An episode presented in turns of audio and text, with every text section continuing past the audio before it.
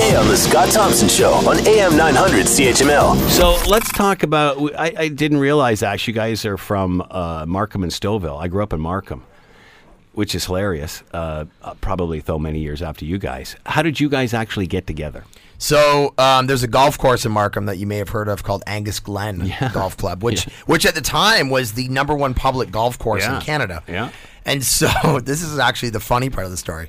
So I graduated from Trent University in Peterborough with all these hopes of the great corporate job downtown Toronto overlooking the lake.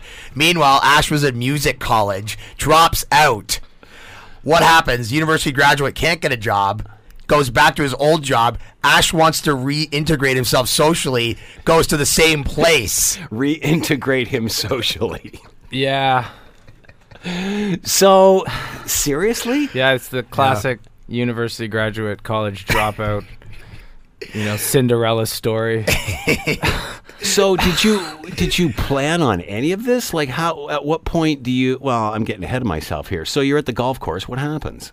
Um, so, we were loading a beer fridge with our friend James, who was a bartender. Actually, my first friend from kindergarten. And so I think what happened, what actually, this is funny. We've never really actually told this story. I think what happened was is when the door was open on the fridge, J- Ash was talking to James because they're old friends.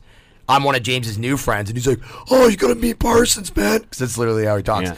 You got to meet him, man. He's like crazy D J guy. And then Ash is like, yeah, I heard about you, man. And he starts saying all his peaches and pears and apple stuff. And we're loading fifty into the fridge. So James actually brought us together.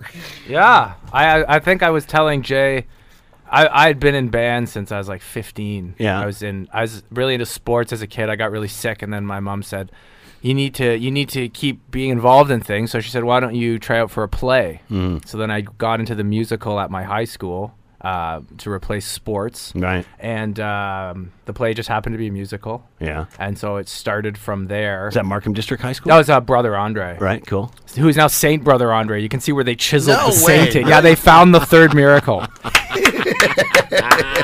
Way to go. That's beautiful. Um, so it's going to take a couple of years to sort of get the chiseled saint to sort of settle in. But oh, these man. things take time. But yeah, so the moral of the beautiful, wonderful, magical story is, in fact, that um, at the time I was playing acoustic mid nineties hip-hop covers on my guitar as I ebbed and flowed through different styles of music. So how does musician uh, who's dropped out and, and business student who's come together as D J, how do you meld those two things?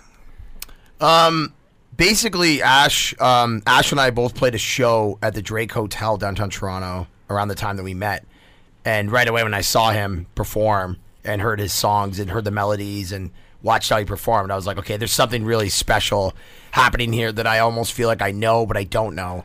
It's like a Salvador Dali meets Nirvana kind of thing. Well, that's what I'm thinking here. I mean, yeah. you're talking D J who meets guy who's doing acoustic stuff. Uh, it just seems to be coming from two different points of view. But, I mean, again, it was like that whole thing where it's two guys that will give up everything to try to explore this world of music and, and just travel and make people happy with songs and and... What's the easiest way to do it? Turntables, acoustic. Like, we could do it at a campfire. He plays acoustic, sings, I beatbox. We're like the entertainment for the evening. Well, it also sort of, um, you know, I believe in the um, send it out there, bring it back, give and it will come back to you kind of mentality. And uh, uh, in the nineties, this the, the grunge music happened, yeah, yeah. and drum and bass music happened, the rave scene happened, but mm-hmm. they happened independent of each other. And I always wanted to hear it mixed together. Like, I heard Nirvana Unplugged out, saw that concert, heard that album. Is that the inspiration? Times. So I'd heard it, and I always wanted to hear them mixed together. Uh, so then I'm, uh, you know, when you meet a D J, a D J, you know, a band is very limited in terms of guitar, bass, drums, singing. Mm-hmm. A D J is pretty much has just this infinite palette of oper- of creative opportunity. Right. And I was like, wow, I've been in bands my whole life. Here's this opportunity to just like, just take acute and make it obtuse and just. It's amazing though, because for years D Js and music was very, er, musicians were very, very different and didn't cross over for the longest yeah. time. And now here are two guys coming together to actually create music that way. Yeah. Yeah, because D J culture outside of hip hop, um, let's just say, let's call it like nineties rave music, yeah. if you will. Um, it was just mainly about the beats and the synths being carried by the melody.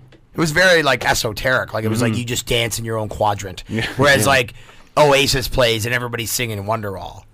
But yeah, that, yeah, we yeah. found we found that uh, you know the divide was is that a, a certain sect of of uh, of humanity needs an, a melodic anchor. Hmm. You need no. a you need a and maybe you're gonna be the one. You know, just doesn't quite you know hit you in the sweet spot. Cottage life. You know.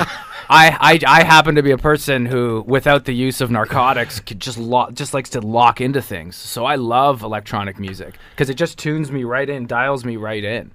So um, I lo- so I love both. Yeah. So it was just sort of that, like, hey, let's give let's give them the ocean and the anchor.